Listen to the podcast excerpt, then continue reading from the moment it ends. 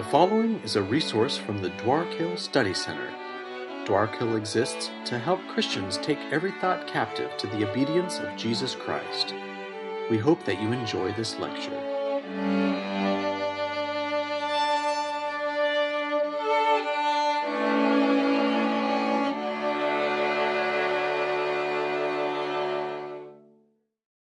Heavenly Father, we thank you for this time.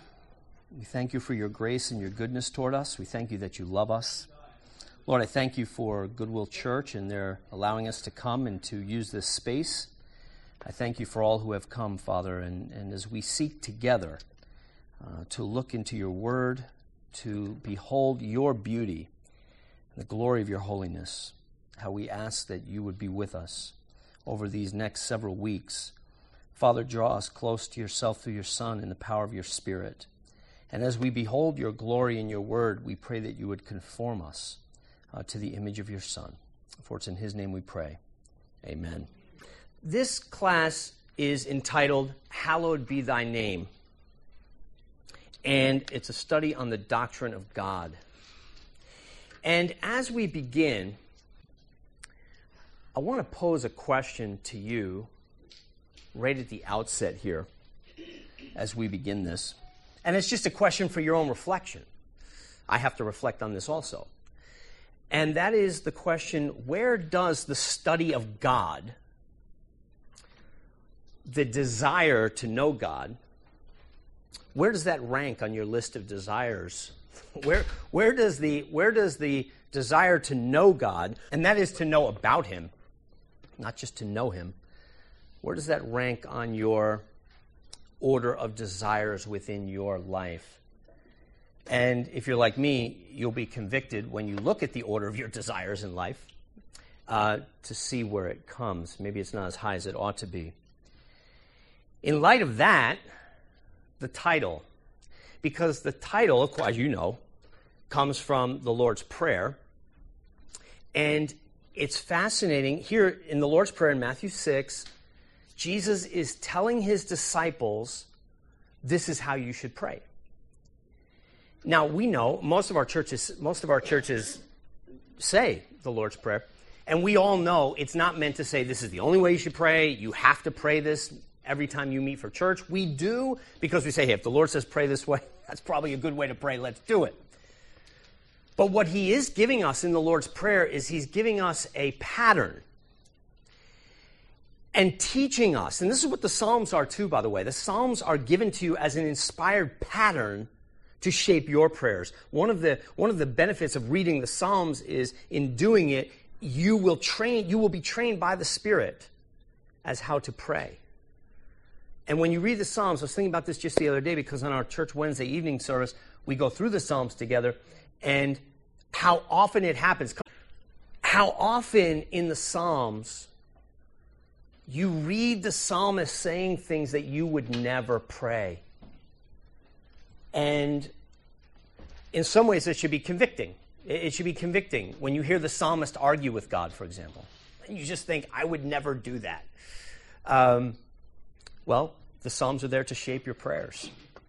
Um, I, I, I, especially think of Psalm 22 My God, my God, why have you forsaken me? And I think, would I ever dare say that to God? And yet, it's in the Psalter. It's given to me under the inspiration of the Holy Spirit to train me to pray. That when you feel forsaken by God, you cry out to Him, My God, my God, why have you forsaken me? And you let the Lord work on your heart. He doesn't stay that way through the whole psalm. But you're honest before the Lord, you know. Our prayers can be phony because we say what we think we're supposed to say to God. And then you read the psalmist and they shape you. So the psalms are there to shape the way you pray but so is the Lord's Prayer. So Jesus gets with his disciples and he gives them the Lord's Prayer and says, Here's how you should pray. And we know it Our Father. And then there, after acknowledging God as Father, then there are six petitions. Six things are asked of the Lord. Jesus, Jesus is teaching his disciples how to pray. He says, You pray this way, which again they did not do regarding uh, calling out to God as Father. But then it's the six petitions he gives. And what's fascinating about that is the order of the petitions. Again, this is the pattern. Jesus is training us how to pray. And what does he do? Our Father, here's my first request. This should be the first thing on your heart and mind. Hallowed be your name. May your name be hallowed. May your name be sanctified. May your name be magnified. May your name be made much of. Now, now again, then we pray for other really, really good things, right? Thy kingdom come. We, we want the kingdom to come in its fullness. We, Jesus is King of kings and Lord of lords, but Jesus is also teaching us to pray longing for the day when the knowledge and glory of God covers the world like the waters cover the sea. And we should long for that and we should pray for that. And we should pray that the will of God is done on earth as it is in heaven. We should long for that. And then we pray for these other things, which as John Piper says, these, these next three are really prayers so that we can do the, so that the first three we can work toward the hallowing of God's name and the coming of his kingdom and the doing of his will. In order to do that, we pray, Lord, feed us. Lord, forgive us. Lord, defend us. Right? Give us this day our daily bread and, and forgive us our debts and, and deliver us from temptation and the evil one. But the first thing is the hallowing of his name. And as we begin together and taking some time to think about the doctrine of God, I guess I want to lay that out for you and me to think to ourselves is that, is the hallowing of God's name, is the making much of God's name something on the high end of our priority list? Jesus establishes the pattern of our piety and our devotion. This is what should matter to us.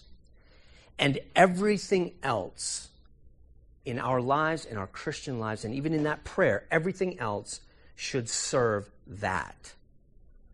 This is what you were created for. Again, I'm a member of the Presbyterian Church in America.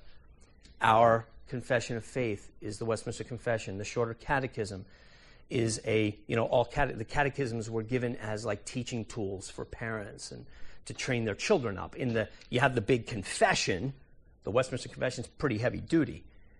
But the catechism was given to parents to ask questions to their children.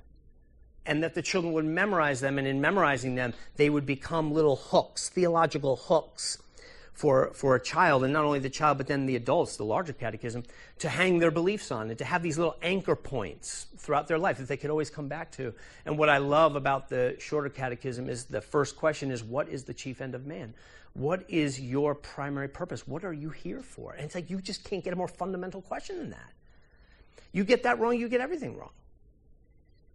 And the answer is man's chief end is to glorify God and to enjoy Him forever. That is what you are here for. You are here to glorify God, to hallow the name of God. So, the Lord's Prayer is not a mere formal prayer, but to be the pattern of our heart's desires. And we need to ask where does, is that the order that we have in our life? Is that what we're after? Is that what you think you're after? I'll confess it is not. But this is what we should be praying for ourselves. Lord, make that the top priority of my life. Lord, let that be the top priority of my church. Lord, let that be the top priority of this group, that this men's group that I'm with, or this woman's group. This is what we want to do. We want to hallow your name.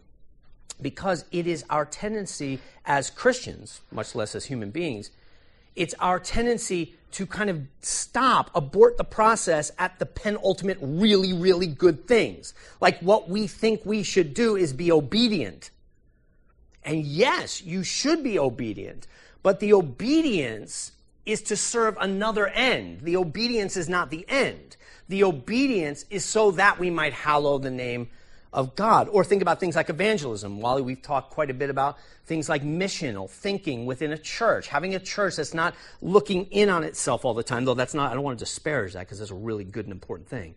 We want to be caring for our brothers and sisters and thinking about our church, but also we then want to turn and look outward and have a missional vision of the world because what does Jesus tell us to pray? Your kingdom come. Your will be done on earth as it is in heaven. So we want to have this missional look too. We want to take the Great Commission and say, yeah, we want to bring the gospel to the farthest places of the world and we want to bring it right to our workplaces and to our families and all these sorts of things. But why?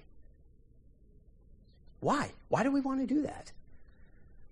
And I think sometimes we think, well, because we want our friends and neighbors to go to heaven. And that's a good thing. That's an absolutely good thing. It's just not the ultimate thing. We want the gospel to go through the world so that the name of God will be hallowed. Right? Again, I want these people to be saved, but I want them to be saved so that they'll join the choir. I want them to join the choir and, and hallow the name of God. Missional thinking is good if it does that. If it pushes through just, I want to see people get to heaven, and gets to, I want to see people hallowing the name of God, because that's what we're going to be doing in new creation together and everything we do. Our work is going to have that dimension to it. And same thing with our Bible study, right? Yeah, Bible study is an important thing. We should be studying our Bibles. But what should be the end? What do we want to be when we come out of Bible study? What do we want to be when I, when I put down the Word of God? I want to be conformed more to the image of Jesus, and I want to be a person who hallows the name of God, who magnifies the name of God. So, as we kind of start here and take our little steps down this road of doing theology, that we want that to be our goal. And, and I want to hit that not only at the beginning here by talking about the title, Hallowed be thy name, but I want to come back to it again as we think about the goal of theology, and then at the end when we think about what I think is the posture, a proper posture for doing theology. Okay, so that's the title of the course, Hallowed be thy name, taken from the Lord's Prayer, and we're going to set that for ourselves as a goal to say, Lord, that's the kind of people we want to be, and we want that to be a top priority for us. Now, today, what I'd like to do is basically introduce theology to you. Um, it's a disparaged science within the Christian church today. A lot of people don't think doing theology is a bad thing. We're going to talk about that. I'm, I have, I think, three um, objections to doing what we're about to do in here.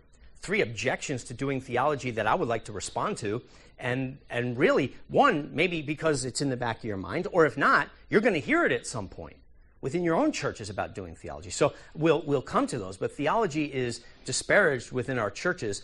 So what I'd like to do is just introduce the idea today in our couple hours together, and then next week we'll jump into the first section. Again, this is on the doctrine of God. So the kind of things we're going to cover in here are how do we know anything about God? How does he reveal himself? What can we learn from God by these different ways of revelation? How about the way God reveals himself in creation? A question you can chew on for next week so that you can, you know, we can voice some thoughts is the way God reveals himself in creation, is it sufficient for salvation? What about people who only have that but have never gotten the gospel? They've never met a missionary. What about those people? How are we supposed to think about those people? Um, can you god is you know the heavens declare the glory of god. Is the is that is that declaration enough that if somebody just believes in a god that they will be saved? Or is it if they've never heard heard of a missionary they're not saved? I mean so that's a kind of question i want us to think about for next week. Maybe it's a familiar question. Maybe you've already thought about it. Um, so anyway you can chew on that. We'll wrestle with it for next week. We'll think about the bible. How is what is the bible I know we know what the Bible is, but look at it with maybe a little, little with new eyes, maybe. I mean, I'll tell you a little bit about how we got the Bible, and uh, you know what we are, what category should we use in thinking about the Bible. So we'll think about that. We'll talk about the character of God. Talk about His attributes, right? What does the Bible tell us about the character of God? And, and how is the character of God manifested, particularly in and through the work of Jesus? Don't forget, Jesus is the clearest and fullest and final revelation of God. So we want to try to anchor these things within the revelation that we have through Jesus. So we'll think about the character of God. Then we'll think about the nature of God, the Trinity. Right? Our God is Father, Son, and Holy Spirit.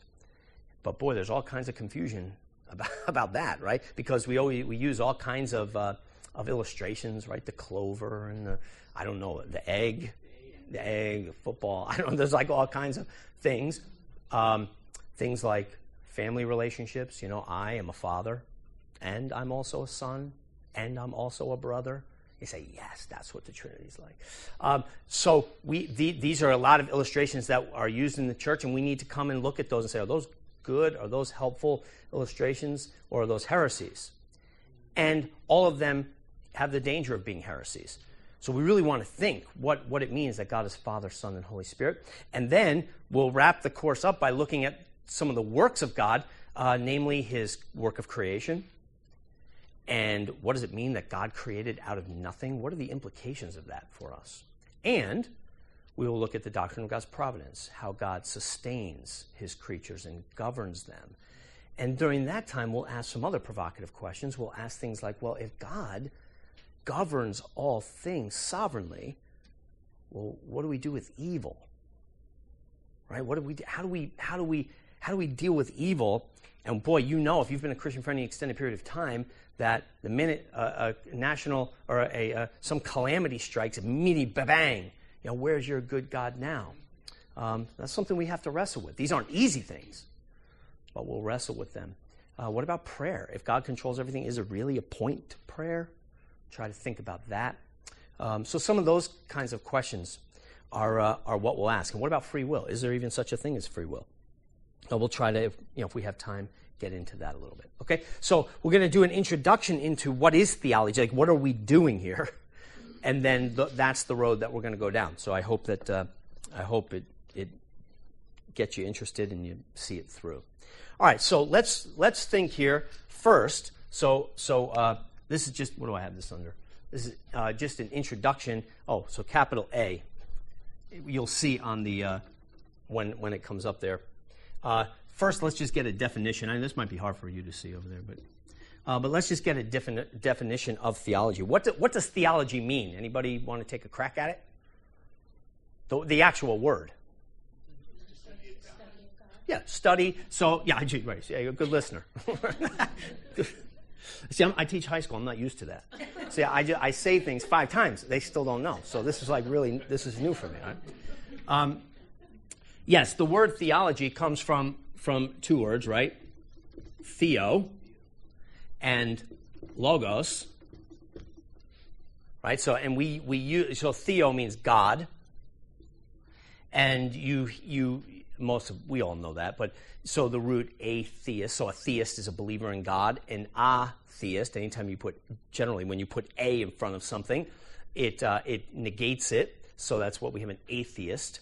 So theo means God, and logos. Now, this is a tricky word. Uh, well, it's an easy word on one hand because it means word.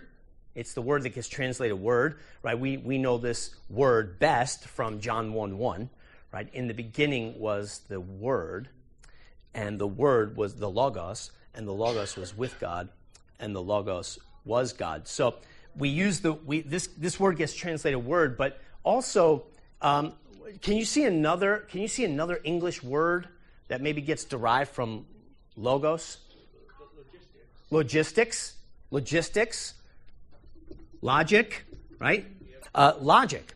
So theology is the logic of God, the study of God, the reason. We're going to reason about God.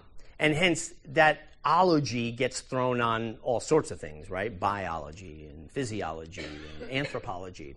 Um, so we're talking about the logic of something the, the rationale, the reason of God. Now, theology, uh, when we talk about theology, um, we don't only mean the study of God, though, of course, it does mean that.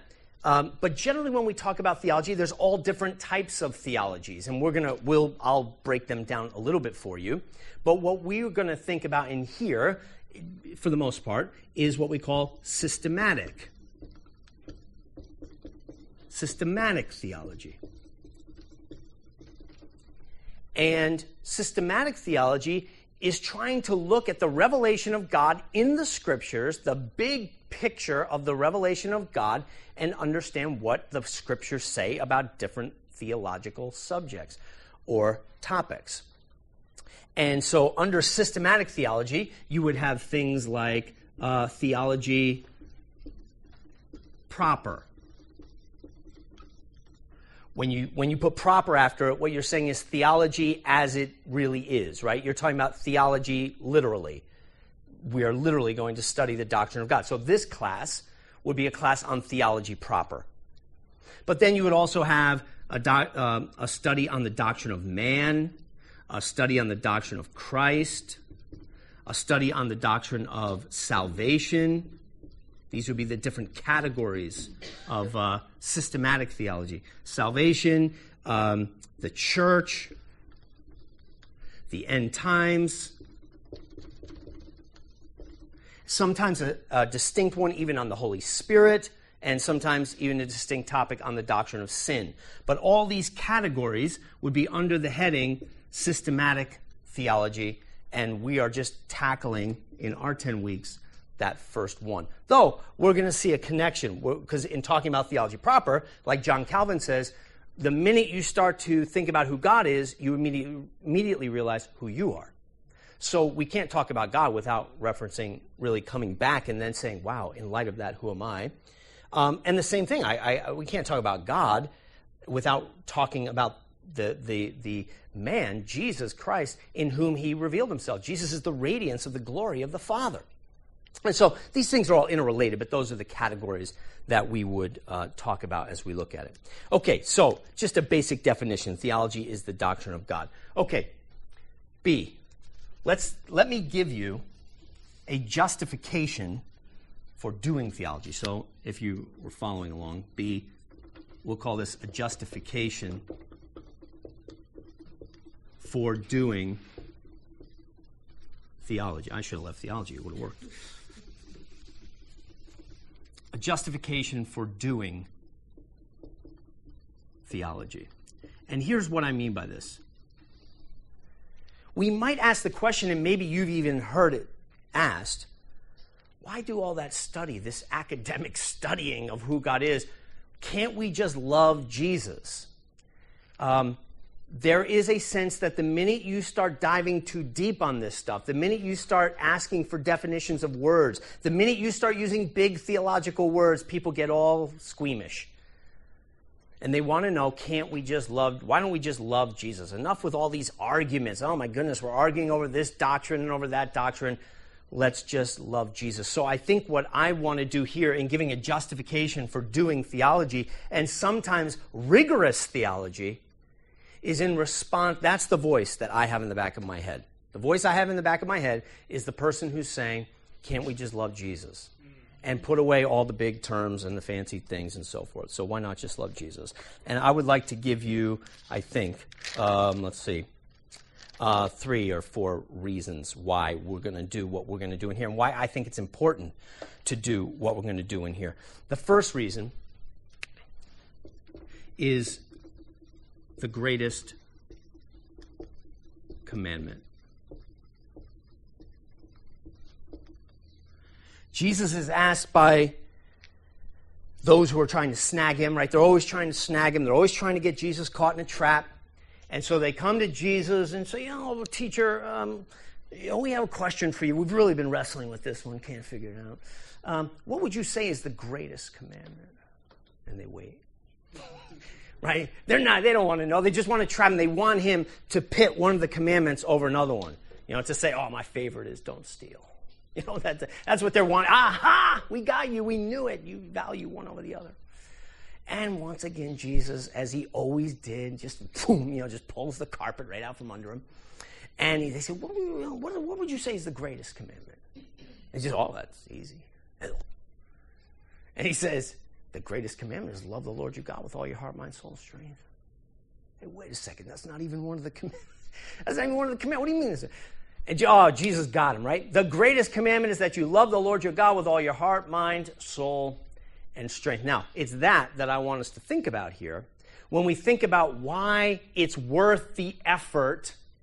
Again, this is all besides the fact that top on our priority list should be the hallowing of the name of God. And so we should do whatever it takes for us to hallow that name. But just for doing theology, the greatest commandment you shall love the Lord your God with all your heart. Okay, that one kind of makes sense to us, right? Just preaching through some of the Psalms past several weeks. Psalm 111. I will praise the Lord with all my heart in the assembly of the righteous. Okay, so we get the idea of loving the Lord with all our heart because when we think of love, we think of hearts, right? So the heart for us, right, the symbol of the heart on Valentine's Day, we give, well, if you do, if you're good guys out there, uh, my wife's like, yeah, right. Um, you, give, you give a box of candy and a heart, you give a card with a heart on it. The heart is the symbol of love. Like, we get that. I think we don't quite understand what the Bible means by heart. It doesn't mean the, the, the emotions, though they're included in there. The biblical notion of the heart is your gut. Not nearly as romantic, maybe but, but if I, so if I said to my wife, I love you with my, just all my guts, um, it doesn't, it doesn't write well on a card. But, but if it if I was being sincere, right, it just, I, I would almost be like, I don't know how to say it and I don't know how to get to the deepest part of me. Right? I love you with my guts. I love you from, from that part of me. I love you with all, every part of me. And so, really, in some ways, that and soul are, are getting at the same thing, right? But, all right, so we get that. When Jesus says, love the Lord your God with all your heart, we're like, yup. And even soul, yeah, right. Again, my deepest being, all that I am, got you. Strength, okay, all right, I'm with you with strength, right? With all that I do, with all the energy that I put forward. This is how we're to love the Lord our God. We're to love Him with all the energy we have. And then He drops mind in there. We are to love Him with all of our minds. Now, it's worth thinking about. How do you love God with your mind? Obviously, I'm going to say by doing theology, so I'm kind of hinting. I know you would get that because you're, you're tracking with me. Interesting. I just asked, I asked my students because I, I do a theology class at Chapel Field also for the 10th graders and asked them, what does it mean to love the Lord with you? What does it mean? What does it mean? I'll, I'll ask you. Um, what does it mean for me to love my wife with my mind? So let's get it let's get it out of the realm of God for a second. Let's bring it down to our horizontal relationships. You kind of get if I said I love my wife with my heart, if I said I love my wife with my strength, with my soul, but if I said if I love what would it mean for me to love Christina with my mind, do you think? You can shout it out or raise your hand. Okay, so I'm going to want to get to know her, right? Now, we've been married for a while, but I'm still learning. I'm still learning. Not at the large chunks I was getting back in the old high school days right when the, coming out of high school is when we started dating, right after my senior year, and then I was learning a lot. Right, we're learning at that time when you're first dating somebody, bang, you're, you're learning, you're getting big chunks of info. Right now, now they've narrowed down as we've been married for a long time, but still, I'm wanting to know things. I'm learning things about her. Okay, any other way that I love her with my mind? Okay. Ooh, oh boy, convicted. Um, all right, this drill is over. All right, because yeah, because Christina's back there like, oh, this is awesome. Finally, somebody, finally, somebody's telling them. Um, okay, so I put her first. That that's really good. That's good. Yes. Okay, so now let's let's get out of Bill and Christina and let's get back to the Lord.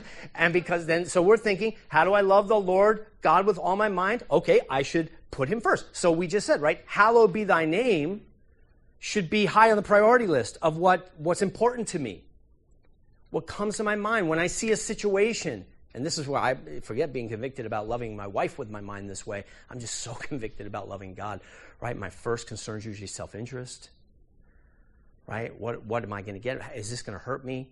You know, what effects is this going to have on me or on these who are right around me? Right? It's immediately right. I'm just right down to these lower. These are really good things. I should care about how it affects me and how it affects my family and so forth. But is, is hallowing the name of God? Is God's name? How can God's name be hallowed here? Wow. This is why, by the way, see, this is why my church, and maybe some of your churches do, we have confession of sin in our church every week. And you say, yeah, this is why. Because I don't have to sit there and grind over, man, what, okay, what, what sin, what laws did I break? You broke this one. You've been breaking this one all day. Right? Was the last time you put God first?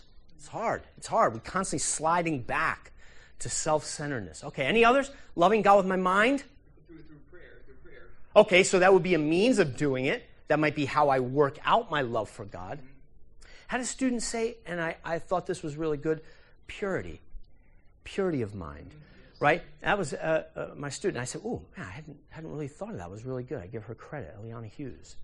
Um, yes, to love my wife with my mind would be to keep my mind pure for her, wouldn't it be, right? If my mind is thinking about other women, we've got a problem. I'm not loving her with my mind. My mind should be devoted to her. And so, in that way, we love God with our mind. Jesus says this is the greatest commandment love the Lord your God with all your mind And I want to argue, while those other things are all true, part of it is what we're doing here tonight. Now, it doesn't mean, oh, you have to come to a theology class to do this. You can, you're all called to be theologians. That's the point. And this is just one aspect of that. But you're to be a theologian when you open your Bible, right? R.C. Sproul uh, just wrote this series, uh, Everyone a Theologian, or something like that. Or, uh, everyone is a theologian. Thank you. And I uh, love R.C., and that's great, right? Yes, yes, yes. And that, that's a theologian telling you that, right? Saying, yes, no, you're all theologians. When you read your Bible, you're reading it as a theologian. Now, I have some verses up here just for us to, uh, to think about and, and uh, with regards to, um, to this about loving God with our minds and making this the thing we're after. So, first, Jeremiah 9 23 and 24. Jeremiah 9 23 and 24. Here, this is the word of the Lord. Thus says the Lord Let not the wise man boast in his wisdom, let not the mighty man boast in his might, let not the rich man boast in his riches. And then here, but let him who boasts boast in this, that he understands and knows me. This is what we are to boast in. That is, according to Jeremiah, this is what we should be after more than anything else, that we understand and know. Let him who boasts boast in this, that he understands and knows me, that I am the Lord who practices steadfast love. Notice we go right to the character of God. We're going to study that. That I am the Lord who practices steadfast love and justice and righteousness in the earth. For in these things I delight, declares the Lord. This is what we want to boast in. That I understand, as much as this finite, feeble little mind can do it, I understand the Lord. I know Him. Or 2 Corinthians 10:5, which is the theme verse for our study center, where we are called to take every thought captive to the obedience of Jesus Christ. That is, that theology, the understanding of God, the understanding of Jesus Christ, is to take every thought of mine captive, that it all needs to be funneled in through my theology. And then Psalm 111, Psalm 111, 2 as I said, I was preaching through. Uh, I was preaching through the psalm, some of the psalms, just hitting some psalms. And I love this. Praise the Lord, the psalmist says, Psalm 111. Praise the Lord. I will extol the Lord with all my heart in the council of the upright and in the assembly. Great are the works of the Lord. They are pondered. What do you, what's pondered mean? Okay, think about meditate. See, it'd be more, it's more than just, it's more than just a passing thought. To ponder is to stew, let it stew, to steep, right? To meditate. I always use the idea of chewing. Like, don't, don't just, don't take the truth of God like my dog Ralphie. You know, I got a Springer Spaniel and, and I, I get a, I get a piece of steak. I'm out there grilling. He's begging the whole night. And so finally I'm carving up and I all right, Ralphie, you know, I throw Ralphie a little piece, you know, and I'm, I'm, I'm, you know, I'm the master, you know, I'm throwing him a little piece here. And I want him to enjoy it. And you know what he does. He's just like frantic. I throw him the thing and it's like just, it's, it's, it's just gone. It's, and then he's right back. And I get mad at him. That was steak, Ralphie. You don't just gulp that down. You didn't even taste it. So then I grab another little piece. It's a trick because then it makes me give him another. Because now I'm like, I'm going to teach you to enjoy this. And so I grab another piece and I hold it out there and he goes to get it and I fight back with it and I make him chew it. I make him taste this thing. Come on, this is good steak. You got to taste it. When we see the works of the Lord, when we study the scriptures, when you hear a sermon on Sunday morning, what do you do with it? Is it move on to the next thing? Or do I ponder the works of the Lord? Do I meditate upon them? Do I chew? Do I chew and see what the Lord gives me? And as He gives me nourishment from His Word, do I chew on it and extract from it what He has for me? Or like Ralphie, just gulp it right down and move on. What I love about Psalm 111 is great are the works of the Lord. They are pondered by who? By all who delight in them. Do you delight in the works of the Lord? Then it will come naturally for you to ponder them. Do you delight in the Lord? If you delight in the Lord, it will come naturally to you over time to ponder Him.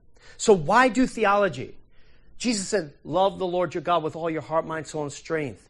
boast in the fact, if anything, if you're going to boast in anything, boast in the fact that you know the Lord.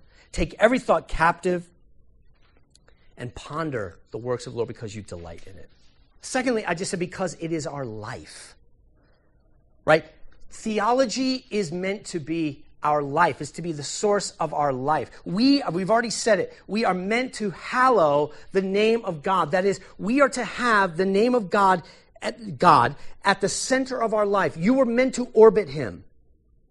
Okay? He, you, you are what you were meant to be when you are orbiting God. But here's the problem. Our nature wants not to orbit. We want God to orbit us. Right? We want ourselves in the center. Right? But when we do that, and this is something that if you know yourself, again, so here we're talking about theology, we're talking about man now. Because if you know yourself, you know it's your tendency to want to get in there to the center. But the minute we do that, it all falls apart. It's the story of the prodigal son. Right? The son was meant in that story to orbit the father. He's on the father's farm, the father's estate. He has everything good when he's with the father.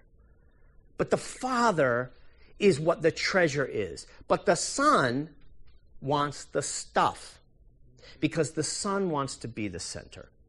Give me the stuff so I can go have an orbit around me, right? I want to go to the big city and party it up. I want your stuff, Dad.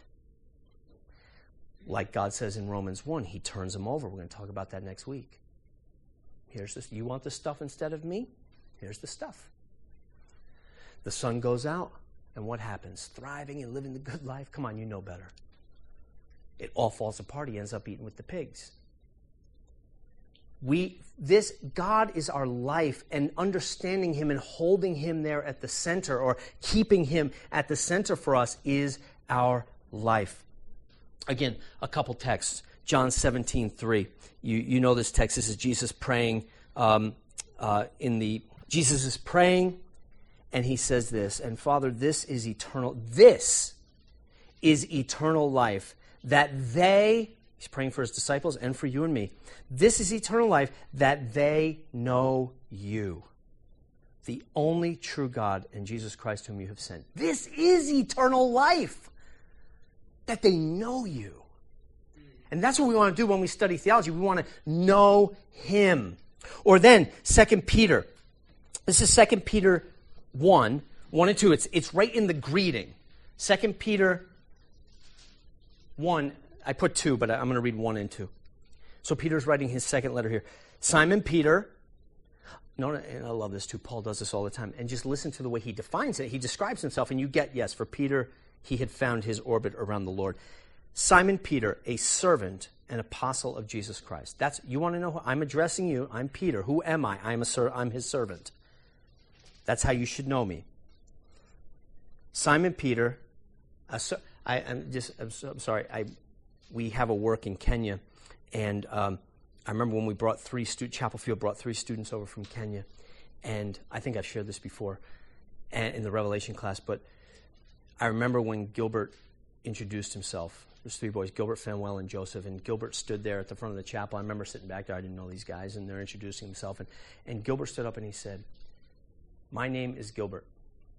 And for you to know me, you must know that I'm a follower of the Lord Jesus Christ. I said, Wow, what, a, what an introduction. Like, just, I'll tell you all about Kenya. I'll tell you all about me and the orphanage, but you need to know I'm a follower. I just love that. And that's what Peter's doing here. Uh, Peter a servant and apostle of Jesus Christ, to those who have obtained faith of equal standing with ours by the righteousness of God and Savior Jesus Christ. Now, listen, here's his prayer for his listeners. May grace and peace be multiplied to you in the knowledge of God and of our Lord Jesus. Right? May grace and peace to you be, be to you, but how's it going to come? It's going to be multiplied to you in the knowledge of God. Or then again, Romans chapter 12, 2, that this is the very form of our transformation. How are you going to be transformed into the image of Jesus Christ in the renewing of your minds? We need to fill our minds with good stuff. And there's no better stuff than God and His truth. So, number two, it's our life. All right, number three, third reason. And number three, why study theology? Because our God is a God of truth. This is really important for us in an age of subjectivism and relativism like ours, where what is truth anyway? And the minute you say something is true, you're arrogant.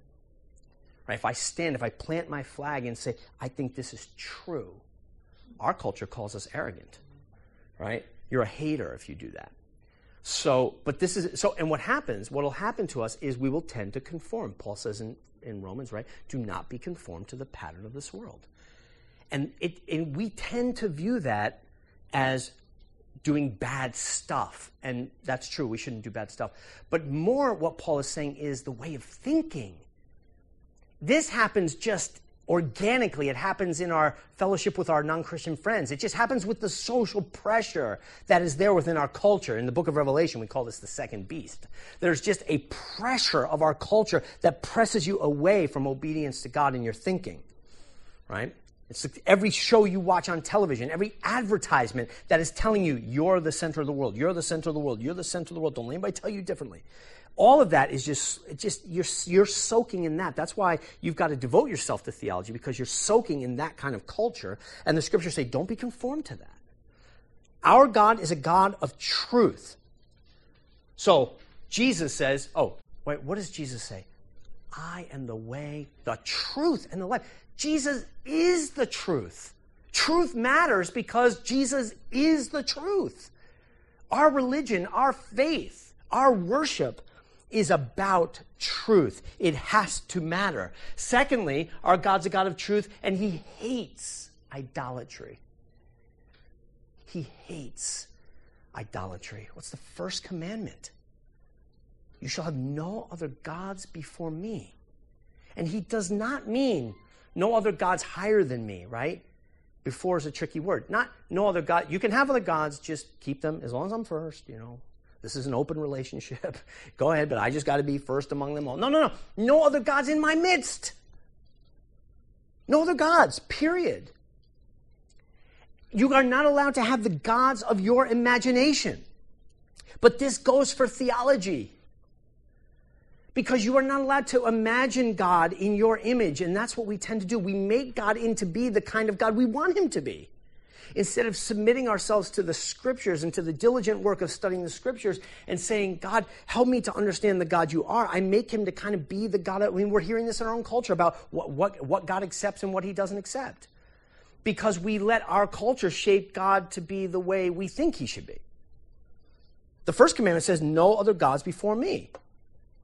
And our, this means our theology is important because if God is not impressed with sincere, sincerity, that is wrong. If we are sincere in our praise to God, but we're praising Him for something that's not true of Him, He's not like, well, they meant well. It doesn't work that way because we're to love Him with our minds. This stuff matters. And we have to be careful right? Think about the Apostle Paul. He had God all wrong. He was very sincere. He says in Philippians chapter 3, when it came to zeal, man, I would have given anything. I would have given my life. I'd kill people for God. But he had God wrong. Now, what was God saying? Well, at least you were zealous, and that's awesome. And so the fact that you were zealous, I'm going to let that count. No. Saul, he was on his way to hell. And the Lord comes and blinds him and reveals himself to him. And in that blindness brings him back. And what does Paul, Saul, as he becomes Paul, realize? I had God all wrong. My theology was bad. And in that moment gets a theology lesson. And then in coming to see the scriptures in a new light, in the light of the risen Lord Jesus Christ, he then goes off to study. He goes for years down in the wilderness to study. And then he comes back and meets with Peter and he meets with James. He meets with the apostles to be taught and to learn. He realizes, I got to get my theology right. It's all been wrong. And sincerity gets me nowhere if I'm sincerely wrong. God hates idolatry, and as John Calvin said, you and I are idol factories. I love that. We are idol factories. We can make anything into an idol, and we will make anything into an idol. It's in our nature, it's in our bones. So we have to be on high alert for this. And this, again, is why I want to, I'm arguing for a justification. And then also, thirdly, God is a God of truth, and I just point to the apostolic example. You know, the disciples, the disciples were told by Jesus to go make disciples. What's a disciple? What's the word disciple mean? Follower. Discipline. It comes from discipline. It's rooted with discipline. So there's the discipline of what? If you're a disciple, you submit to the discipline of what? Following. But of course, we know, I don't want to be trivial, they weren't just following him around. What were they doing?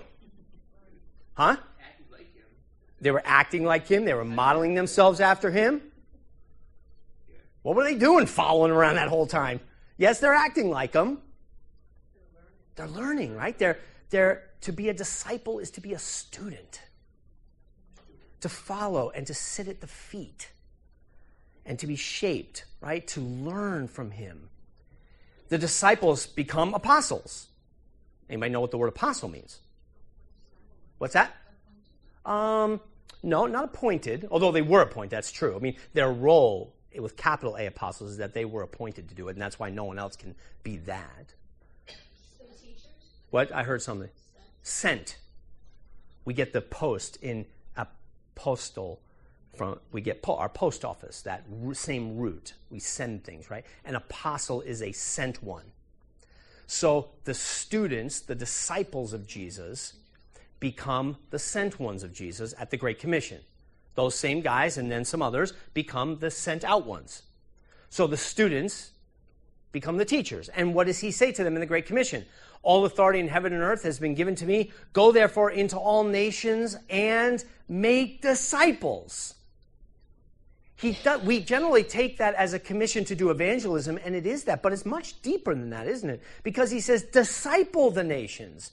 Don't just share the gospel with them, teach them everything I've commanded you to teach them. Right? Take them the full counsel of God. Right? Do theology with them. So let's think then, what do the apostles do? Go read the rest of your New Testament. It's not just gospel presentations read your New Testament. These things are rich theological documents. That's some deep theology that they're writing to people who had never heard of Christianity. I mean, they are, can you imagine? Read that with fresh ears. You're living in Corinth, you're some Greek. You know, you've just grown up on Greek philosophy, and here comes this guy, Apostle Paul, limping in and teaching you this stuff and writing you a letter like this. I mean, rich, deep. Think about the book of Romans.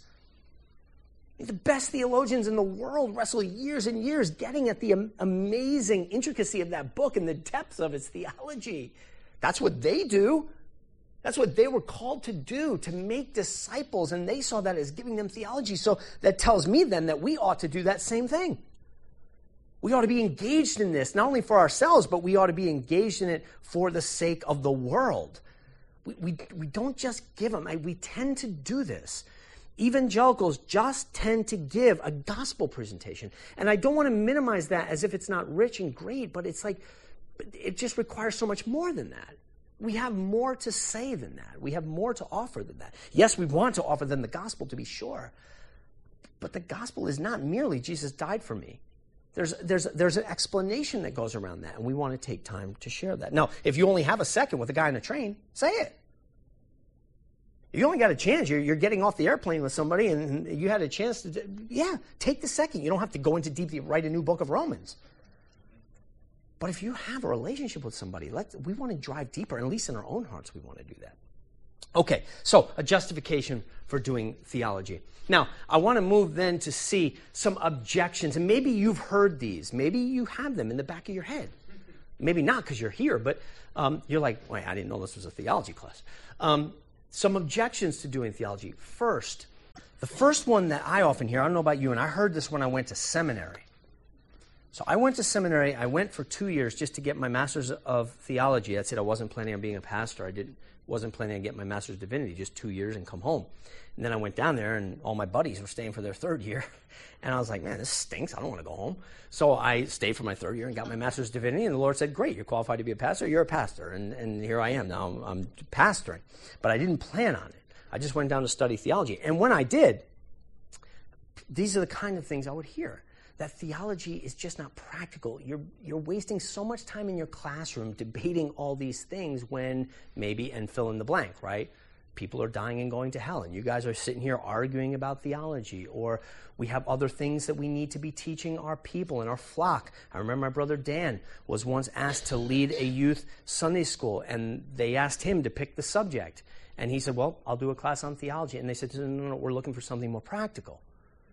You know, give kids something that they can really take home with them. You know, give them something about dealing with peer pressure. Give them something about sexual relationships or relationships with their parents or these kinds of things. Right? Those are practical things. And theology just seems so ivory tower. And I really want to push back hard on that. Because what I'd like to ask that person is was the Apostle Paul impractical? like, was it just a waste of time to write the book of Romans? I mean, what was he doing? He's, he was writing a letter to a church at Rome. He spent so much time doing deep theology. Read his letters, almost any one of them, and you will see the pattern. Deep, rich theology. Take a book of Ephesians. Deep, rich theology for about three chapters and then the back three chapters, we get all kinds of practical workings out of that theology. Not something, hey, now, now guys, good, and we're done with that. Let's get to the really practical stuff. It's taking that theology and working it out. How do we apply this in our lives and so forth? Go look at his books. They all do this. But notice he begins with the rich theology, and that's not the impractical part. It's the rich roots out of which that, that practical stuff comes. The, the image I have in my head when I think about this objection to doing theology, that it's impractical, is the parable that Jesus tells of the wise and foolish builder. Right? Because in that parable, you got two guys, and the one, you know, the, the wise man built his house upon the rock, and the, the, the, the foolish man built his house upon the sand. And so we know the song, and then and then the, the wind came and the waters rose and the one man's house came crumbling down. Now now let's rewind, let's rewind, right? And we just come to when the two guys are building their houses. Now, if you're just watching them, this one guy looks like he's got his act together. He's a really practical builder because he's building a house, right? He's building up. You look at this joker over here and you're like, buddy, because he's digging down, right? He, he's, he's building down. And it just seems like, man, you're, you're way off the game here, man. This guy's got it right. He's the practical one. He's using two by fours. He's building. You're digging. But the goal here is to have a house. Seems impractical. But of course, you know how the story ends. It's this man's house that is rooted and fixed. In the end, proves to be the most practical. Though it didn't appear that way in the beginning. And this is the way it is for us. If we want the practical things within our Christian lives, and this is why, look, again, so many of our churches, we want to have a conference, it's going to be on these practical things, right? Some tips and suggestions for being a better parent or being a better spouse or being a better, and these are all really good things. But if we don't root that down into who God is, then again, it's just something that's going to get blown away. It's kind of just floating out there, practical tips. But if we root ourselves in God, if I know who God is, the practicality of my life will work itself out of that. And so the practical argument falls flat, in my opinion. And I'll give you, I'll give you one other quickly concern I have with people who say that, uh, that theology is impractical. The people who want a practical religion end up having a lot of trouble. And I think our kids run into a lot of trouble. Maybe you run into a lot of trouble when you hear people say, look, basically all religions are the same. And who are you to say your religion's any better than anybody else? Why is Christianity better than Buddhism or uh, Islam or Hinduism? Who's to say, look, there's many ways up the mountain? And a lot of Christians are stymied. We know that's not true. We just not sure why. We're like, yeah, but but if you emphasize, if what's most important to you is the practical aspects of the Christian faith, you will not have a good answer because you know what? Buddhists try to be really good people. They try to be obedient. They believe the golden rule. They're into being good parents. You know, I mean, Hindus are into being good parents. They're, they're trying to do their thing, right? It looks a lot like Christianity. You, you put an obedient Hindu and an obedient Christian, an obedient Jehovah's Witness, an obedient Mormon next to each other, you might have a hard time, except for ethnicity, deciphering which is which. What distinguishes me from a Jehovah's Witness? It's my theology. It's what I believe about the person of Jesus. It's what I believe about the Trinity that distinguishes me. So be careful. Be careful of this business of practicality. It will, it will, it has the potential to ruin us because a wrong view of God will have really bad practical implications. I just heard a lecture the other day. Christina and I were listening to it. And the guy was saying, How do you think about God? And he said, If you think about God as like an angry cop, what's your metaphor for God? Is it an angry dad? If you had a really angry father, then you might tend to think of God as an angry father just waiting to pop you one right? Or that, that angry authoritarian who you step off the rails is like, bang, get back in there. Or and you, and you, so you're walking around with that bruised conscience, like I'm, I know I'm, I know he's probably upset with me, and I'm trying to do my best. Now, that's theology. Now you got a wrong view of God. Now what's going to be the implications of that? It's going to affect the way you act, right? You're going to be you're going to be you're going to be a legalist. You're going to be focused on do's and don'ts, and I, I don't want to fall off line here. No, I can't do that. And I can't do this, and I, you know you become obsessed with righteousness, your own righteousness. Your eyes aren't on the glory of God. Your eyes are on your own righteousness. Or you have a free love kind of God. The God he, he has no standards at all you have that view of God, that's going to affect the way you live too. You're not going to care two whits about righteousness. You're not caring about holiness in your life. You're not worried about making sacrifices because you have some view of God in which He's just an acceptor of everybody. But, but notice the view of God works itself out practically. So what's the fix? Get the practice. Go tell the person who struggles with legalism to fix the legalism. It won't work. You've got to convince them to see God rightly to understand the love of God through the work of Jesus Christ. You got to tell this guy over here who, who thinks that God has no standards to look at the cross for crying out loud. He crucified, he poured out his wrath on his only son. That's how concerned he was about justice. Don't you think it matters? How can I treat a God like that and say, oh, nothing matters? Like, but I got to fix it at the theological level. Then the practical things will work out. Let's try to uh, move through these a little bit quicker, but these are important, these objections not only again to justify what we're doing, but because you will hear them. Second objection is theology is divisive, and this is a really biggie. Um, you you have all these ideas, and all it does is make Christians fight. And I'm not denying that Christians fight, um, but uh, but we do have to. Th- I, w- I want to think through this because some people use it as a real objection to doing the thing itself. Now, the first thing I, I want to think about this is that that concern, I don't want to dismiss the concern because the concern is serious, and I want to highlight the seriousness of the concern by thinking for a moment about John 17. In John 17, um, Jesus is giving his high priestly prayer. Jesus is uh, in the Garden of Gethsemane. He has just been with the disciples in the upper room and he's on his way to the cross. We know, though we don't get it in John at this point, that Jesus is sweating drops of blood. Now, we can all relate to moments of great duress in our lives when we've gotten bad news or we're rushing on our way to the hospital or it's just we're scared about something. Um, we can all relate to that idea of duress. And here's what you and I both know you get a call that some, somebody you love has been in a car accident and they need you at the hospital now. Your whole world changes. It's like things that mattered two minutes ago don't even care. Right? Just the thing I was worried about, gone. Like just my mind is just like laser focused on something, and my prayer life is laser focused now. Just everything is just shot in on that. Um, therefore, when I see Jesus praying and we know the duress he's under because in, in, as much as duress as you've ever been, maybe you wanted to, I don't know if anybody's in here ever sweat blood, like where you were under such duress that literally capillaries are bursting and blood is mingling with your sweat and coming down. That kind of duress. And Jesus was under that. He was not scared of crucifixion, though that's enough to put you into quite a panic. But Jesus knows that while he's going to have to undergo that, he's really going to be undergoing the full wrath and fury of his holy Father. Just incalculable. unrepresentable. Mel Gibson could do the Passion of the Christ, but he can't get at that. Watching the Passion of the Christ is hard enough. It's just like when Jesus finally dies, you are like, yes.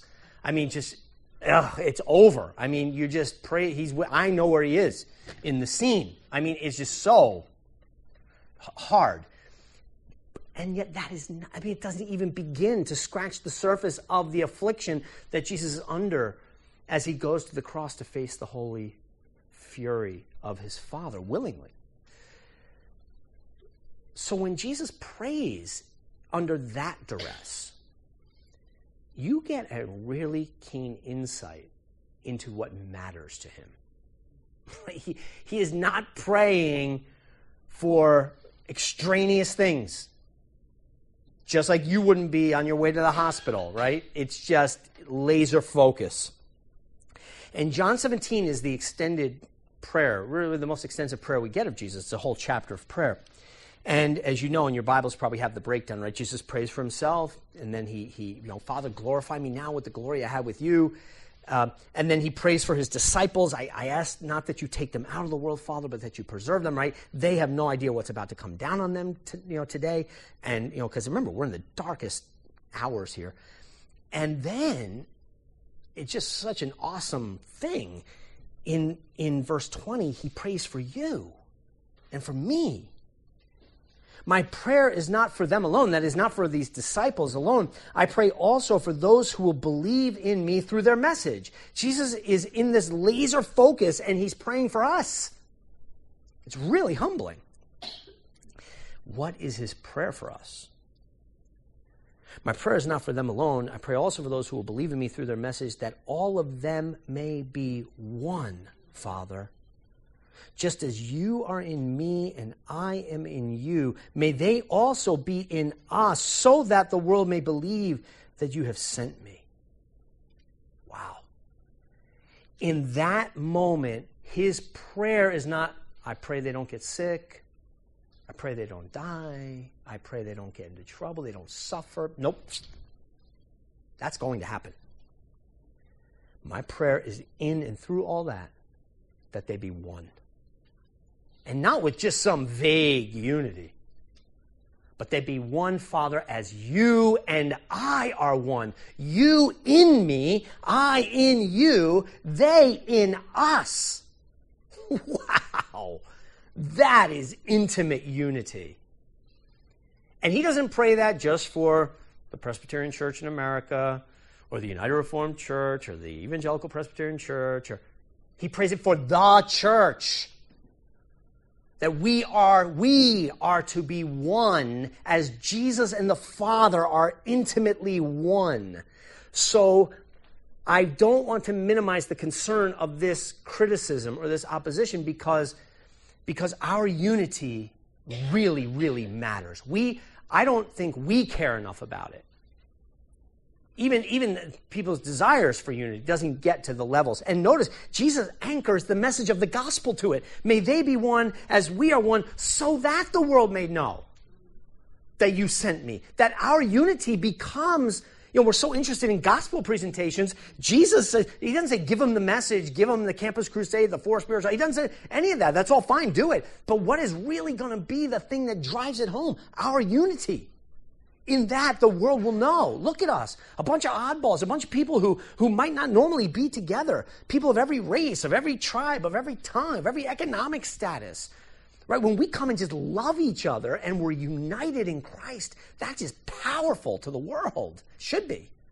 It's that we're not that really takes away from the from that witness. So I guess I, I want I don't want to minimize I want to say this objection makes me sick, but I do understand the concern. It is a serious one. Now, the however, however, so, on the one hand, we want to be careful that our theology does not start chopping up and dividing Christians. And we know it does tend to do that. Right? I'm Presbyterian, I'm not Baptist. Why? Well, because I believe we baptize our babies. I believe our covenant children get baptized, and my Baptist brothers don't. So, they got their church, I got mine. Now, how do we handle that? What do we do about that? I have to be careful when we do this thing called theology that I don't let that get down there and drive a wedge between me and my Baptist brother. However, there are times theology must divide. And this is the tricky balance that in our culture we get all squeamish about. There are times theology must divide, it's not an option. And I have in the scriptures the picture of the apostle Paul who says, I confronted Peter to his face. Like he was fighting words with the apostle Peter. And he said, I tell you right now, if Peter or even an angel from heaven preaches any other gospel, may they be damned. Whoa. We don't talk like that today. Well, who am I to say my way is better than anybody else's way? You know, that's the way we talk. And he was like, no, t- I told Peter right to his face. Or how about Jesus with the Pharisees? Man, there were theological differences between them. And Jesus is like, you are whitewashed tombs. You are snakes. He comes in the temple. He's flipping tables over. This is a side of Jesus we don't often think about. Jesus meek and mild. He, he wears a whip. He gets a whip and, you know, he's snapping whips. I mean, that's Jesus we're talking about. Jesus, wow, he took this stuff seriously. Sometimes theology must divide. I already said it. Theology must divide me and my Jehovah's Witness neighbor. I'm sorry, I can't cover up the theological difference. I can like you, I can be neighborly to you. I can stand with you on certain. If you want to stand with me on the abortion line, you know, i will do that with you. But I'm sorry, I can't worship at the Kingdom Hall. I cannot. I remember running into a Jehovah's Witness one time. We got talking, and he said, "Well, together we as Christians." I was like, "Stop right. Well, hope um, you back it up there. What do you mean we as like? What do you mean we as Christians? You threw yourself in that group, and because I'm, I can't go there. I can't call you brother. My Baptist friend, I call brother, but I can't call my Jehovah's Witness friend brother. I just can't. The, to do that is to disregard theology. So, therefore, here's, how, here's what I want to push us to as we kind of enter in and, and kind of think about theology with fresh minds. We must have a sense of proportion. We must have a sense of proportion.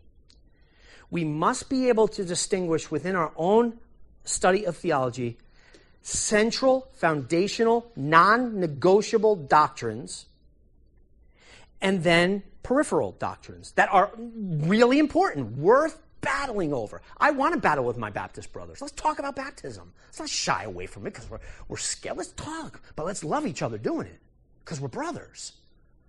Right? I'm, my Baptist brother is a brother because baptism, your view on baptism, is not there at the core. If we could draw some concentric circles, right, you know, of theology.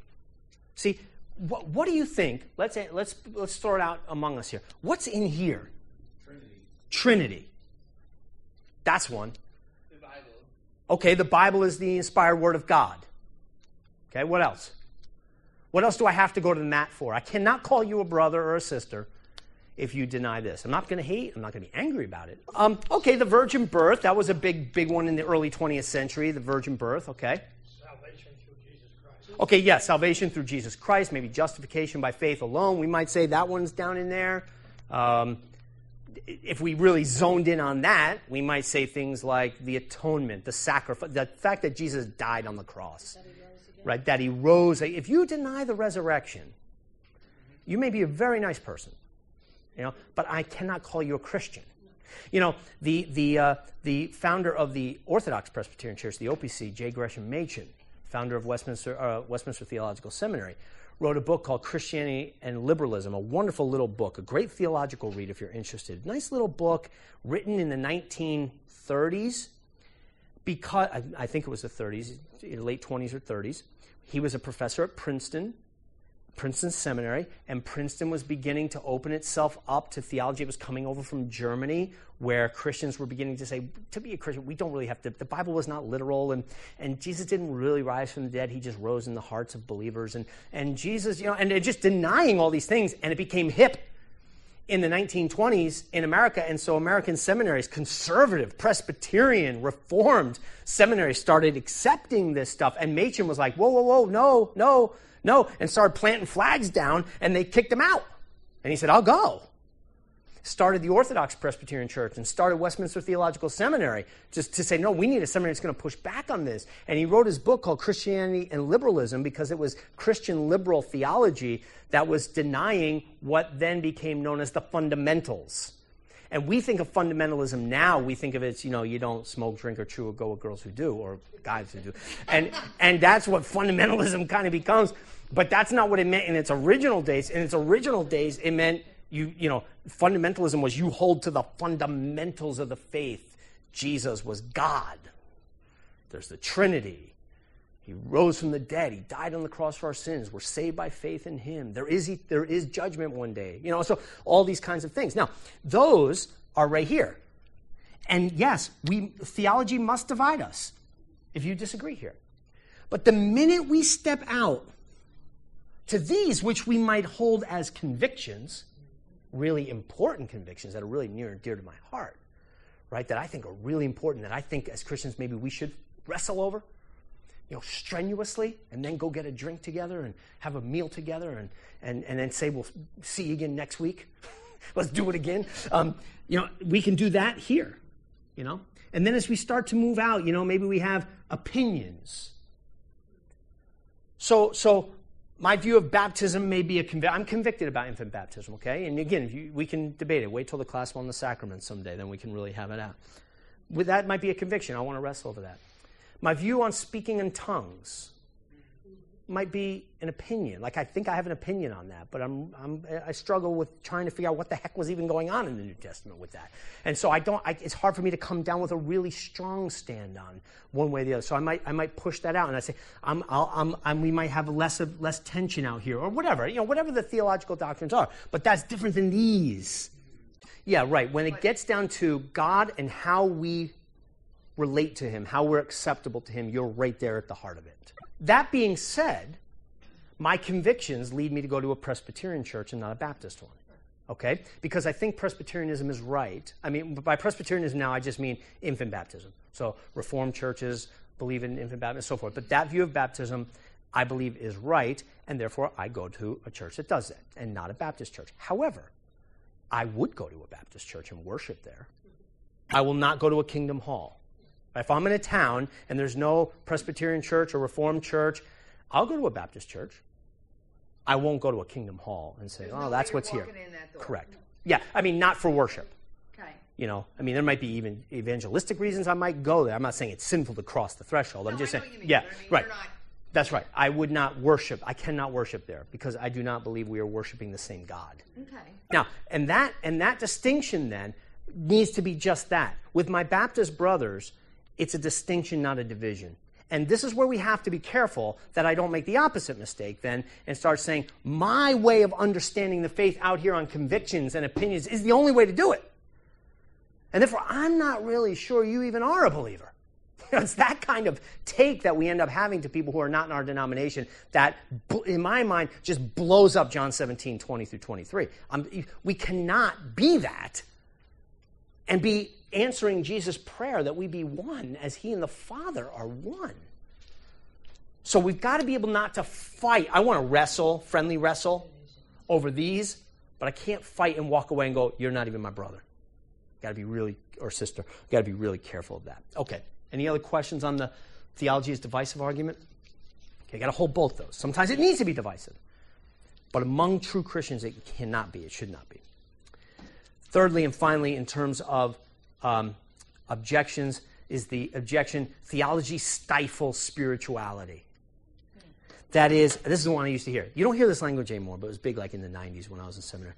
You'd hear people say, oh, the study of theology gives you head knowledge. I want, ooh, I want heart knowledge, right? And they say things like, again, like I said before, ooh, I just want, I, all this mumbo jumbo theology stuff, I just love Jesus. And I remember Dr. Sproul saying me, he, his response to that was, who's Jesus?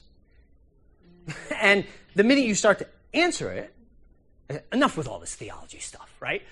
Like that, the point is, the point is, when you say, I just want to love Jesus, you're talking, to, right? That's theology. Like the minute you tell me why you love Jesus, because he died boom, theology. Stop right there. Right? I mean, come on. We're doing theology. Don't tell me theology stifles spirituality. Now, again, let me start by saying, do have to be concerned, right?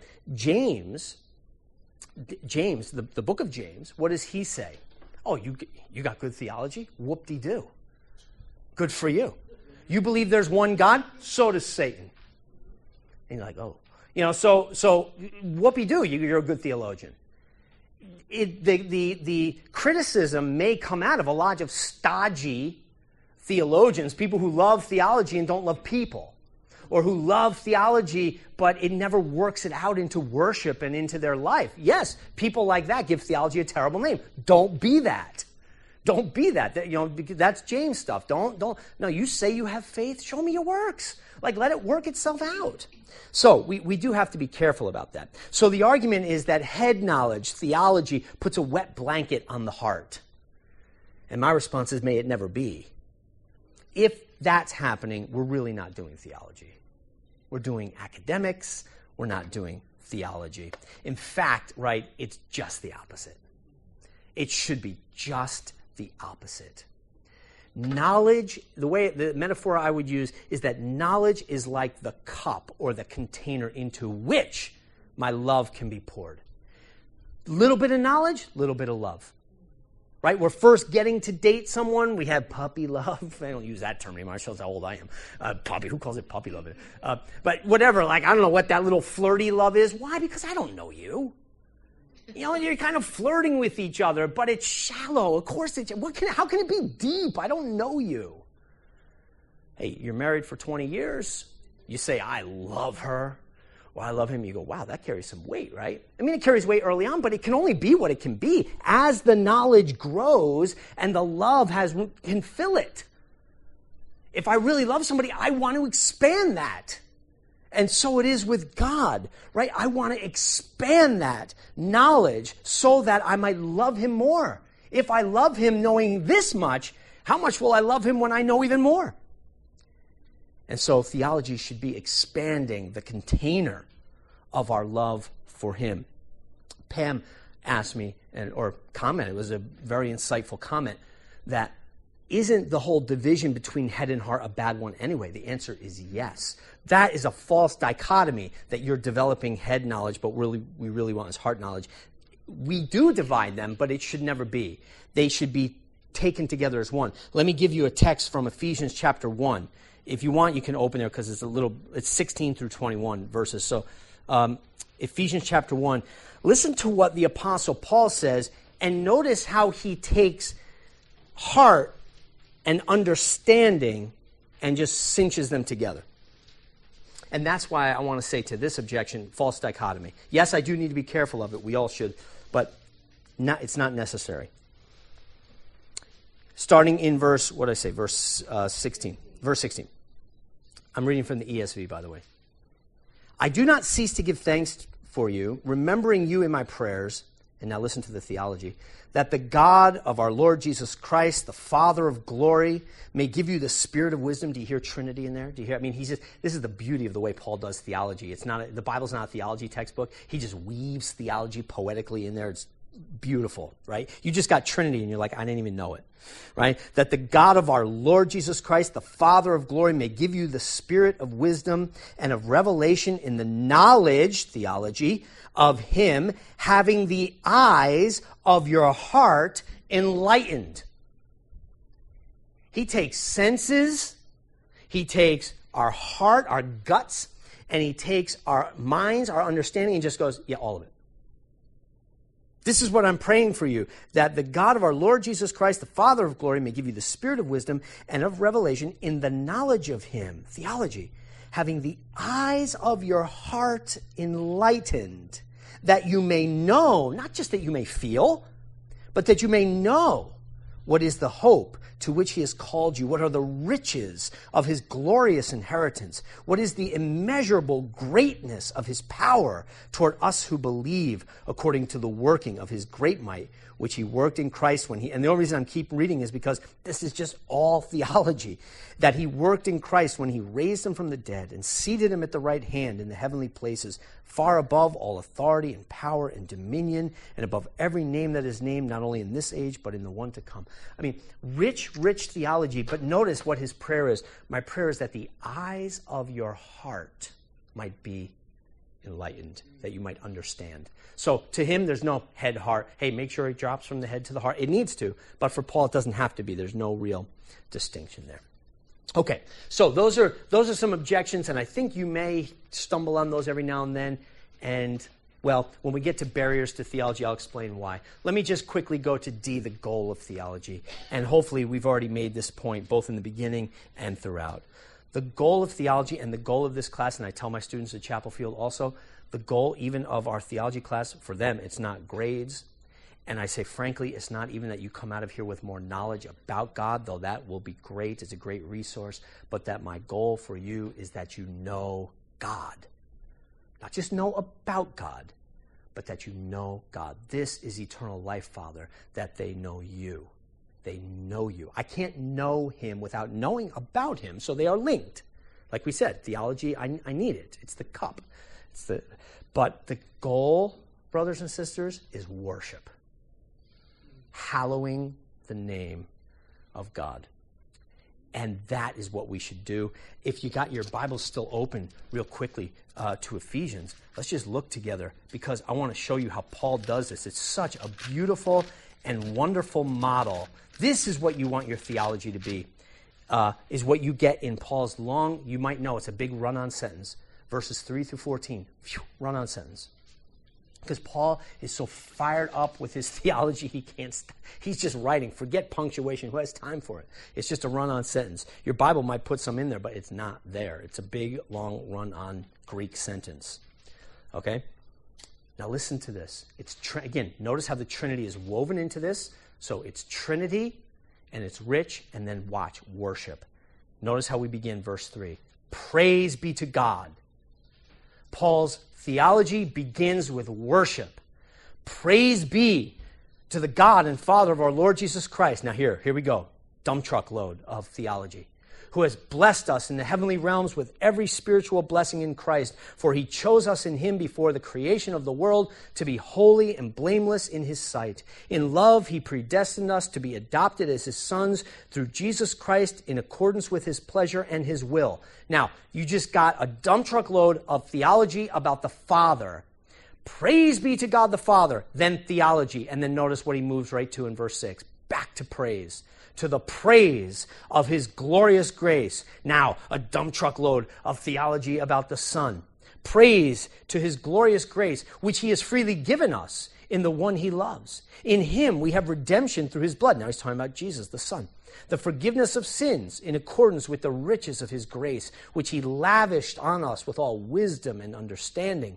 He made known to us the mystery of his will according to his good pleasure, which he purposed in Christ, to be put into effect when the times will have reached their fulfillment, to bring all things in heaven and earth together under one head, even Christ in him, that is in Christ, we were also chosen, having been predestined according to the plan of him who works out, out, everything in conformity to the purpose of his will. Why, Paul? Why does Jesus do all this? Back to praise, verse 12. In order that we, who were the first to hope in Christ, might be for the praise of his glory. Right? Praise be to God. Let me tell you about what the Father does. He loved you before the foundation of the world. Praise be to God. Let me tell you about the Son so that you can join with me in giving praise to God. And then he continues on. Uh, in order that we might be, who are the first to hope in Christ, might be to the praise of his glory. And you also, were included in Christ when you heard the word of truth, the gospel of your salvation. Having believed, you were marked in him with a seal, the promised Holy Spirit, right? The Trinitarian nature of this, who is a deposit and a guarantee of our inheritance until the redemption of those who are God's possession to the praise of his glory. I mean, Paul begins with praise, and that praise just, it just, it just weaves itself through the whole thing. And that's how we want to do theology. The goal of any theological study, not just theology proper, the study of God, should be, must be praise and worship. That's where we want to drive ourselves to. Now, in any question at any time, throw it out there or comment or comment. Let's just think quickly through these last couple. Having come to the goal, let's just kind of move ourselves now toward actually doing theology, which will We're doing it, of course, but uh, getting to some of the particulars next week. Let's just think very quickly through some of the barriers. Here's our goal, here's the objections. What are some of the barriers? And they're pretty easy, simple things. The first is laziness. Okay? When people tell me I just want to love Jesus, it tells me they're lazy. It's I, not that I question their love for Jesus, of course, I think they do. But when they say that as opposed to doing, because theology takes hard work, it does make smoke come out of your ears. You know, you're reading, it's just like, you know, just, you're just like, wow, what did that even mean? How do I, how does that square with this? And, uh, and what a lot of people do is go, I, I don't know, I don't know. Just let's sing a praise song. And that's great. Sing the praise song. Then get back to the theology. go back to it. Don't, don't let go. Get back in there. So one of the great barriers that you and I have to watch out for is laziness. It's easy just not to do it or to listen to someone else do it. And that is as much a temptation for me as it will be for you. I'm, look, on the scale of theologians, I, I'm, I'm, I'm not, there's not even, there's not, a, there's not a level for me. There's an infinite number of guys who know so much theology that I've had the privilege to sit under in seminary, and so easy for me just to listen to them and let them do it for me. Now that's good because I want to learn from them, but I need to work at it, you know. I need to do. I because what you're reading when you read a theology book is just the the end work of someone else is chewing through it and working it out, and and that's good. Get that, but then get in there for yourself and and work it out. So we, um, myself included, have to be careful of laziness when it comes to theology. Okay, today in our culture, if you have to work at it, it seems inauthentic. And so we just want worship that's spontaneous and it's just that's authentic worship. And it can be, or it can be just really pathetic, bad, uninformed worship. All right? If we're going to praise God, read the Psalms. They don't just say, Praise God, praise God, praise God. They say, Praise God, for your love is this, and your loving kindness has done this. And when we were here, you did this for us. I mean, it's just filled with stuff to praise Him for. And that's what we want our praise of God to be rich because we understand Him. So we need to be on guard of laziness. The second obstacle or barrier to theology is distraction. And, uh, and in our culture, wow, this is really serious. Distraction, distraction, right? We just have a million things tugging at us.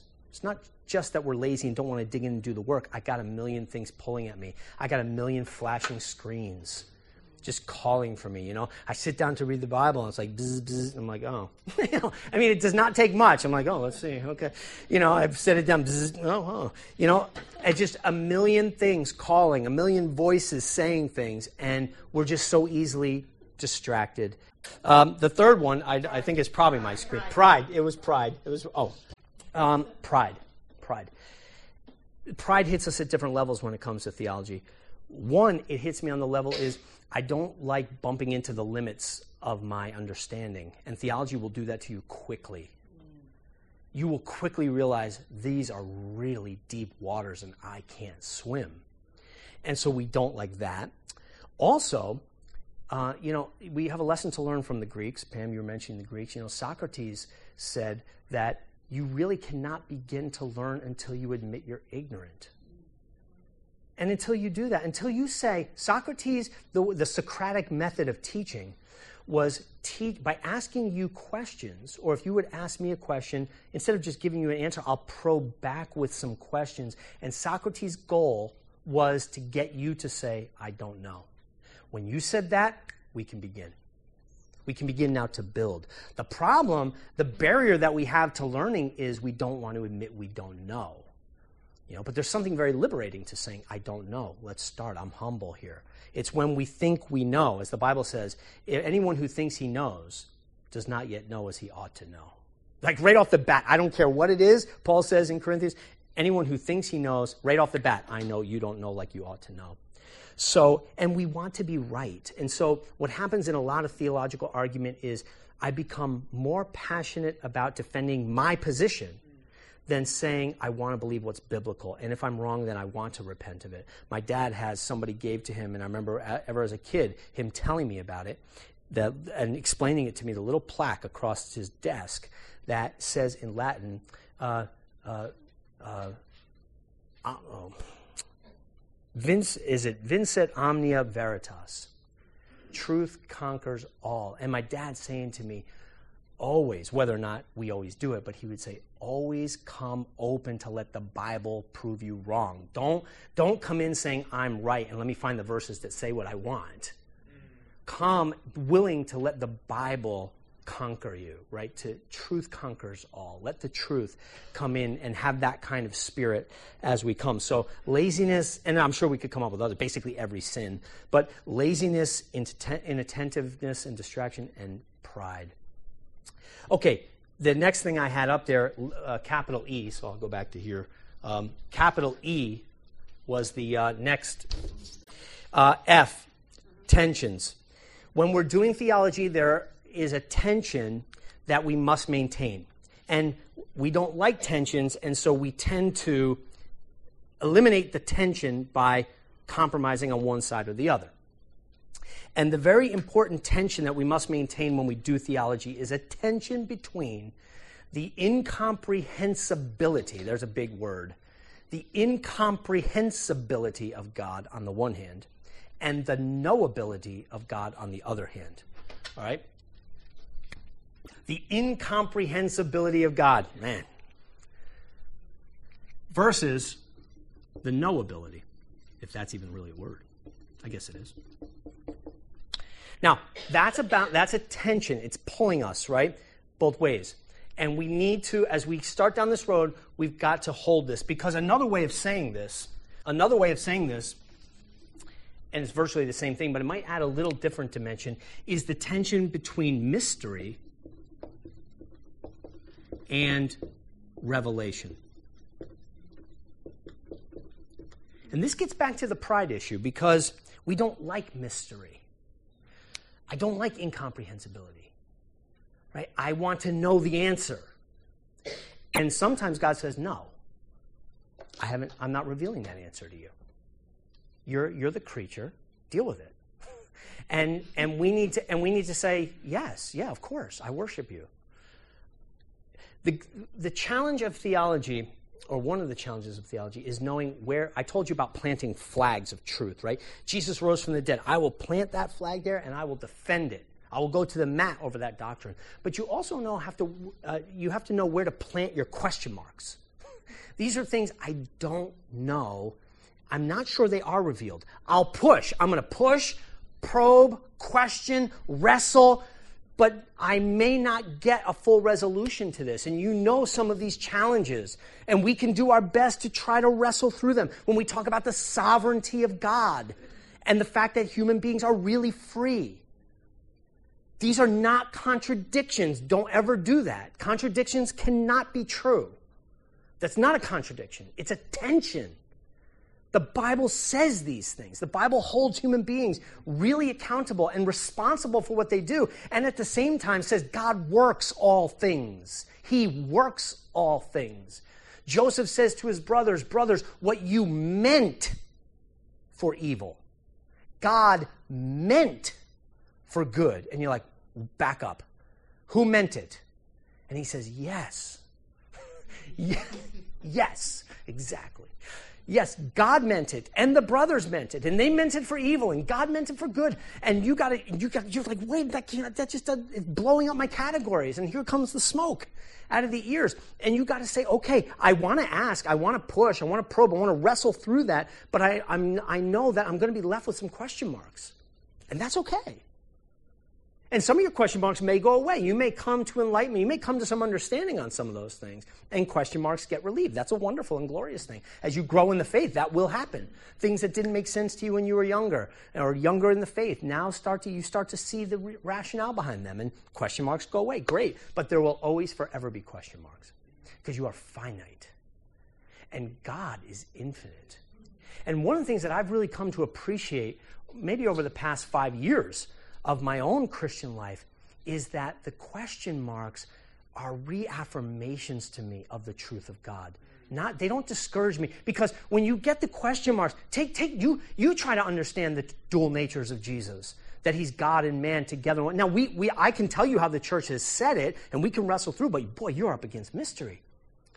Or the threeness and the oneness of God, the Trinity that you'll hear Dr. Sherritt talk about when he comes, and he'll do a great job. And man, there's, there's tension there and there's challenge. We can say a lot about it, but boy, there's all kinds of question marks.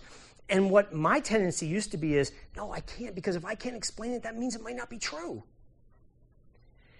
And then one day it was like, bing, it hit me. If I could explain everything about God, he wouldn't be that great. Like, that would be kind of pathetic if my little puny brain could say, no, I can explain all this. Of course, if he is the infinite God, then my little brain is not going to be able to comprehend these things. Like that's that just reaffirms to me the fact that yeah, yes, yes, yes, yes, he's God. Reaffirms to me the truth of God. And so I want I want us to come into this knowing one, uh, this is a disclaimer right off the bat. I'm not going to have all the answers. Okay, so there's question marks in my own life. But also to know that there's going to be mystery and we should cherish that. We should say, yes, that should make me worship. It should make me say, You are God and I'm not. And when you hold these two in balance to realize that God is the infinite, incomprehensible one, meaning incomprehensible in that he cannot fully be contained, not that he can't be understood, that he can't be contained in my explanations or in my doctrinal statements. He cannot be contained. I tell my students at Chapel Field, I say, I have a water bottle. I take the little cap off that thing. I say, this is your brain and it's being really charitable toward a lot of them. But I say, I say, this is your brain. And I say, and God is the Pacific Ocean. And that's really, it's almost, it's blasphemous because the Pacific Ocean is so puny. Okay. But for the illustration, it's all I got. Okay. So God is the Pacific Ocean and this is your brain. I mean, you can dip the cap into the Pacific Ocean and come up and say, I got, the, I've, I've got the Pacific Ocean in my cap. And you're right. You're right. But you're terribly wrong right? So, but it's both of those. Yes, it does, it's not that your little cap can't get in and get some Pacific Ocean, but don't ever think you've got the Pacific Ocean in your cap. But also, don't be discouraged and go, I guess this cap's no good. Can't get the Pacific Ocean. Keep dipping. go back in there, right? Explore some more of the Pacific Ocean and explore some more. And when you when you lay hold of that, wow, then to me it explodes with excitement because it tells you you'll be doing this for all eternity. This is the, the joy that you get from learning and knowing God is inexhaustible. Even in heaven, in the new creation, you will be learning. You know why? Because in heaven, you don't become infinite.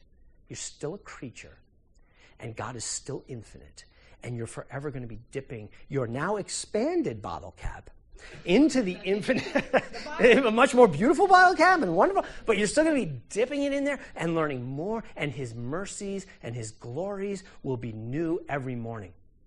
That's the, once you say, ah, yes, He's uncontainable, but He is really knowable. There's mystery, but in His mercy, He has also revealed truth to me. He's kept secrets, but He has truly given me some and enough. And I'll trust Him that what He has given me is sufficient. So that if I haven't been told, I don't need to know. Trust Him. And once I lay hold of that, I'm in a good place. So we've kind of laid the groundwork now for our doing theology, right? We've, we've laid that. Now, uh, to, oh, oh, okay, last thing, last thing, and then we're done. And that is, and so now I want to bring back what we said in the beginning, hallowed be thy name. Then in the middle, we said, the goal of theology is worship. And I want to end with G, the posture of theology, and encourage this to be our posture as we go through this 10 weeks. And that is the posture for theology should be humility. Humility.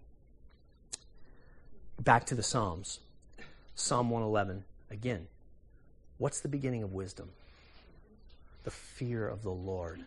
And fear of the Lord, I love what Tim Keller says about the fear of the Lord. He says, the fear of the Lord is that awesome wonder. Makes you tremble. It's got a dimension of fear to it. Right? Makes you uneasy sometimes. Don't forget, God's a consuming fire. But it's majestic.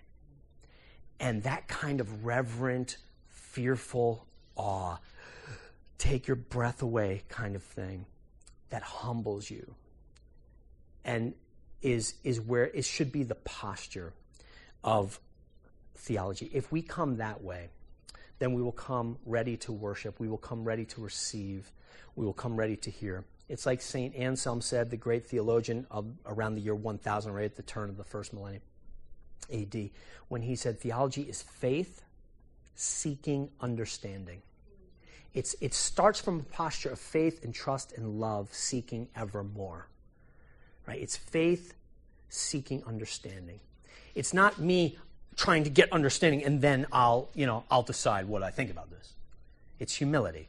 It's I trust you. I've seen you. I've, I've experienced you. I've seen what you've done in history. I trust you, and I want to deepen that. So our posture should be humility, should be dependence upon the Holy Spirit as we come, not with some kind of autonomous thing. I'll figure all this out, but really relying upon Him and His mercy. Okay, let me pray as we go. Heavenly Father, we do pray that you would be our vision, that Father, indeed, you would teach us to hallow your name, but more than that, to make the hallowing of your name be a top priority to us. Father, we pray that as we take this trip along this class to study the doctrine of who you are, all that, Father, you would give us eyes to see. As the psalmist says, open our eyes that we may see wonderful things from your word. Give us a spirit of humility, we pray, as we come before you and fill our hearts with worship and praise. I pray for all gathered here this evening. Bless us as we go our way. Bring us back to our homes and then safely again next week, Father, if it be your will. We ask this in Christ's name. Amen.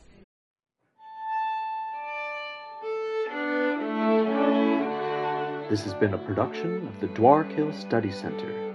All our lectures and classes are available for free streaming or for purchase on CD and download at dwarkhill.org. Please visit our website to receive more information regarding the Study Center and upcoming events and to view articles and blogs from our contributors.